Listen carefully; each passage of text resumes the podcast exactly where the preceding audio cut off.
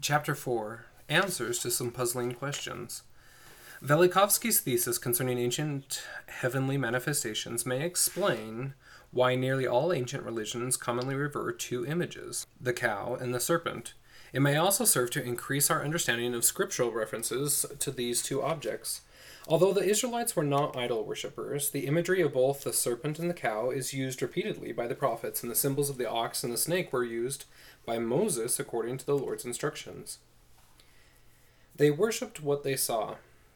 The worship of the cow or bull may have begun at the time of the Exodus. According to Velikovsky, all ancient civilizations referred to Venus as once having been a comet of great and imposing appearance, and during the time of the Exodus.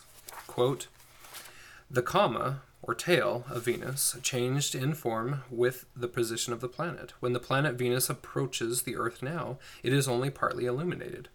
A portion of the disk being in shadow, it has phases like the moon. At this time, being closer to the Earth, it is more brilliant. When Venus had a coma, the horns of the crescent may have been extended by the illuminated portions of the coma. It thus have had two long appendages and looked like a bull's head. That is a quote from Worlds in Collision, page 175. Aaron was a man who had worked hand in hand with the prophet. He had been called by God to be a spokesman for Moses, yet he condescended to fashion a golden calf for the children of Israel, that they might worship it, and all this contrary to explicit directions from Moses. It seems curious that the children of Israel would wish to worship a golden calf in light of the fact that God had so severely punished the idol worshipping Egyptians.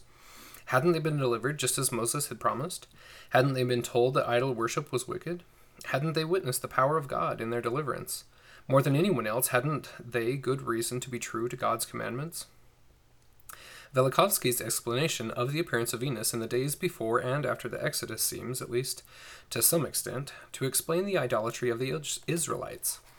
In other words, the children of Israel forged an idol in the form of the image, the comet Venus, which they had seen in the heavens. The Lord himself, speaking through the prophet Amos hundreds of years later, rebuked the house of Israel. Quote, But ye have borne the tabernacle of your Moloch, and Chiun your images, and the the star of your God, which ye made for yourselves. End quote. Amos 5:26. Since the only image which the children of Israel made during their wandering was that of a golden calf, it would seem it is to that image or star which the Lord had reference in speaking of the star of your God. The historian Ginzberg quotes rabbinical literature as stating that the Israelites saw the ox in the heaven while they were passing through the Red Sea. That is in Ginzberg Legends, Volume 3, page 123, as quoted in Worlds in Collision, page 166. The idea of cows as objects of reverence was widespread among ancient cultures. Many scholars have sought to explain the parallel development of these ideas in many religions, but none of their conclusions seems to seems as reasonable as Velikovsky's. In other words, all ancient cultures worshipped the cow because all the inhabitants of the earth had seen the same manifestation in the sky. Satan and the serpent. The other object that is almost universally included in the religions of the world is the snake, or serpent. To Christians, the serpent is a symbol of Satan and evil, but to nearly all ancient religions, it was a form of reverence and veneration. Worship of the serpent is found in cultures in China, India, Arabia, Egypt, Northern Europe, Mexico, and Peru, just to name a few. In a summary of those events, which gave rise to the metaphor of the serpent or dragon, Velikovsky stated that, quote, at the same time that the seas were heaped up in immense tides, a pageant went on in the sky which presented itself to the horrified onlookers on earth as a gigantic battle. The tail of the comet and its head, having become entangled with each other by the, their close contact with the earth, exchanged violent discharges of electricity, the tail and the head were attracted one to the other and repelled one from the other. From the serpent like tail, extensions grew, and it lost the form of a column. It looked now like a furious animal with legs and with many heads. The discharges tore the column to pieces. A process that was accompanied by a rain of meteorites upon the earth, it appeared as though the monster were defeated by the brilliant globe and buried in the sea. The events in the sky were viewed by the peoples of the world as a fight between an evil monster in the form of a serpent and a light god who entangled the monster in battle, and thus saved the world. The tail of the comet leaping back and forth under the discharges of the flaming globe was regarded as a separate body, inimical to the globe of the comet. The sea was cleft, the earth was cut with furrows. The earth rumbled for many years, and the people thought that the fiery dragon had been struck down, had descended underground, and was groaning there. End quote. Worlds in Collision, pages 91 through 95. In light of Velikovsky's description, scriptural references to the dragon or serpent take on added meaning. Quote, Awake, awake, put on strength, O arm of the Lord. Awake as in ancient days, in the generations of old. Art thou not it that hath cut Rahab, contester, and wounded the dragon? Art thou not it which has dried up the sea and the waters of the great deep, and hath made the depths of the sea a way for the ransom to pass over? Isaiah 51 9 through 10. Isaiah was speaking of the Exodus. Note the reference to the ransomed, or the Israelites crossing over the depths of the sea. Rahab is the po- poetical name for Egypt. The arm of the Lord may even be a reference to the head of the comet itself, for Isaiah points to it as the agent which cut Rahab, or Egypt, wounded the dragon, the comet's tail, and dried the sea. Another scripture that links the serpent with the Exodus is found in Job. Quote, he bindeth up the waters in his thick clouds. The pillars of heaven tremble and are astonished at his reproof.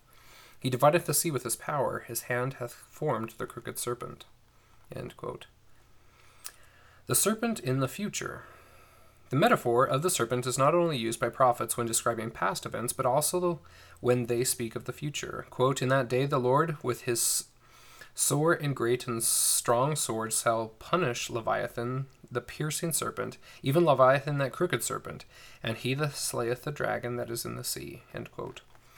John, in the book of Revelation, appears to have reference to the same event as that just quoted in Isaiah, speaking of a time when the serpent would be bound he wrote that, quote, a star fall from uh, he saw a star fall from heaven unto the earth, and to him was given the key of the bottomless pit.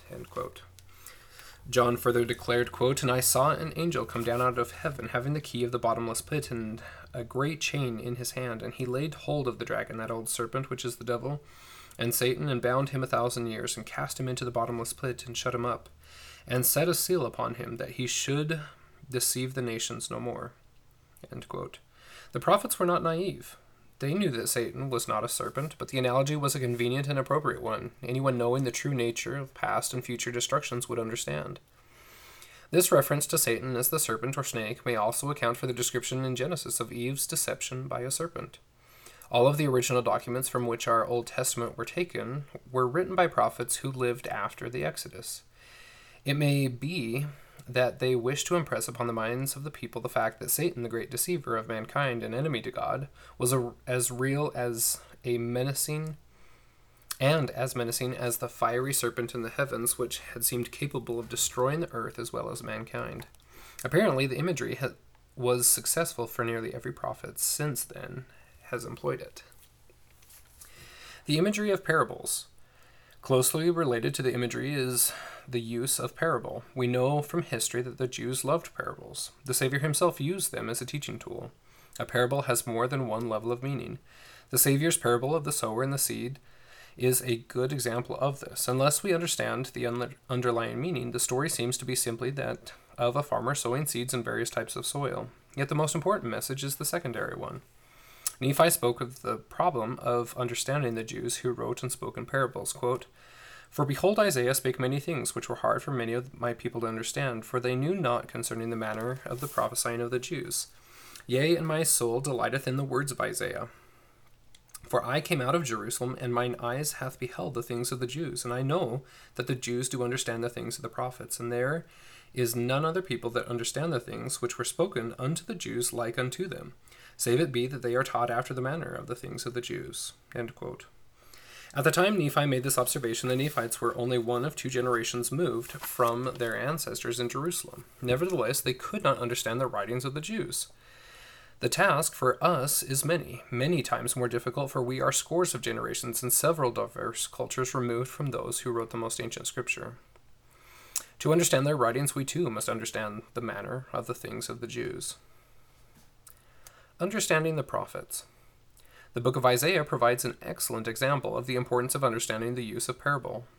Why, for example, would Isaiah refer to Satan as Lucifer, son of the morning? It is the only time in all the scriptures that Satan is given, given the name of Lucifer. The word literally means light bearer. And almost all biblical scholars agree that the appellation refers to the planet Venus, likely the planet Venus as the morning star, which appears as the morning or an evening star, according to as it is west or east of the sun, returning to the same position about every 18 months. It may thus be a harbinger of daylight.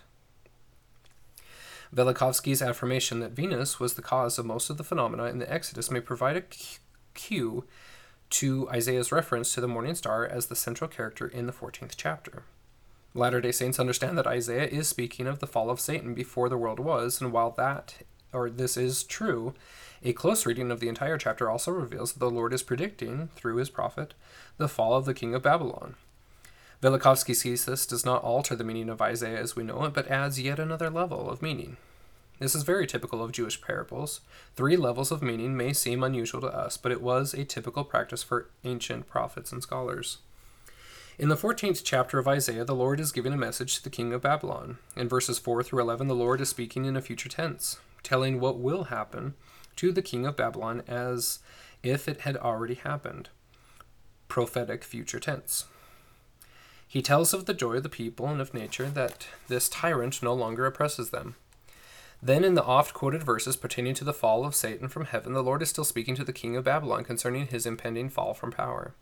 Thus, we have at least two levels of meaning, the first of which seems to be a type for the second. Lucifer, a comet turned planet. Yet is there is yet another level of meaning, for this scripture may be understood to depict the fall of Venus from being the most awesome spectacle in the heavens, while it was still an incandescent comet with a tremendous tail, to a seemingly tame planet. Isaiah lived around 700 BC, several centuries after the Exodus. Nevertheless, he, having studied the writings of former prophets, he understood the true nature of the great phenomena surrounding the Exodus. He may have even seen the Exodus in vision. Reading the 14th chapter of Isaiah in light of such a third level of meaning provides some in- interesting insights. When Isaiah said, How art thou fallen from heaven, O Lucifer, son of the morning, he may have had reference to the fact that the once great comet that had soared high in the heavens had subsequently fallen to become an ordinary morning star, a common planet, cut to the ground so as to be barely visible above the horizon. Furthermore, the comet didst weaken the nations, by means of the destruction which ensued as it approached the earth. Then Isaiah spoke of its brightness and its motion in the heavens. Quote, For thou hast said in thine heart, I will ascend into heaven. I will exalt my throne above the stars of God. I will sit also upon the mount of the congregation, and in the sides of the north. I will ascend above the heights of the clouds. I will be like the Most High. The comet seemed to defy the order which governed the stars and other planets, as it seemed to move independently of the rest. In rivaling the sun in brightness, it sought to be like the Most High. Then Isaiah declared the condemnation and fall of the comet, saying, quote, Yet thou shalt be brought down to hell to the sides of the pit. The reference to the earth as hell and the pit, and the point where the horizon meets the sky as the sides of the pit, are ancient and poetic references probably having their origin in past destructions. Venus now appears on the horizon or the sides of the pit, and they that see thee narrowly look upon thee and consider thee. Now the planet Venus can be seen with a naked eye a few months out of the year, and then only in the morning or evening. Hence, those that look at it narrowly see it. Then, in what seems to be a reference to the terrible destruction visited upon the earth by Venus, Isaiah stated that men shall inquire, Quote, Is this the man that made the whole earth tremble and did shake the kingdoms, that made the world as a wilderness and destroyed the cities thereof, that opened not the house of the prisoners? End quote. And finally, Isaiah referred to the fall of Venus from its position among the other planets to an inferior position, from a course high in its zenith to a course which ba- leaves it barely visible on the horizon. Quote, all of the kings of the nations, even all of them, lie in glory, every one in his own house. But thou art cast out of thy grave like an abominable branch, and as the raiment of those that are slain, thrust through with a sword, that go down to the stones of the pit as a carcass trodden under feet. Because of the capacity of the parable to convey several levels of meaning, these excerpts refer not only to the fall of Satan from his former glory, and the impending fall of the king of Babylon, but these excerpts also likely refer to the actual fall of the comet Venus. The past, a key to the future. Therefore, an understanding of Velikovsky's res- reconstruction of history may allow us to more fully understand what the prophets have written. And understanding the past events of the scriptures will allow us to better understand the prophecies of the last days. For the prophets use the same metaphors and similes in speaking of the future, which they used in speaking of the past. In other words, prophecy is a parable for modern man.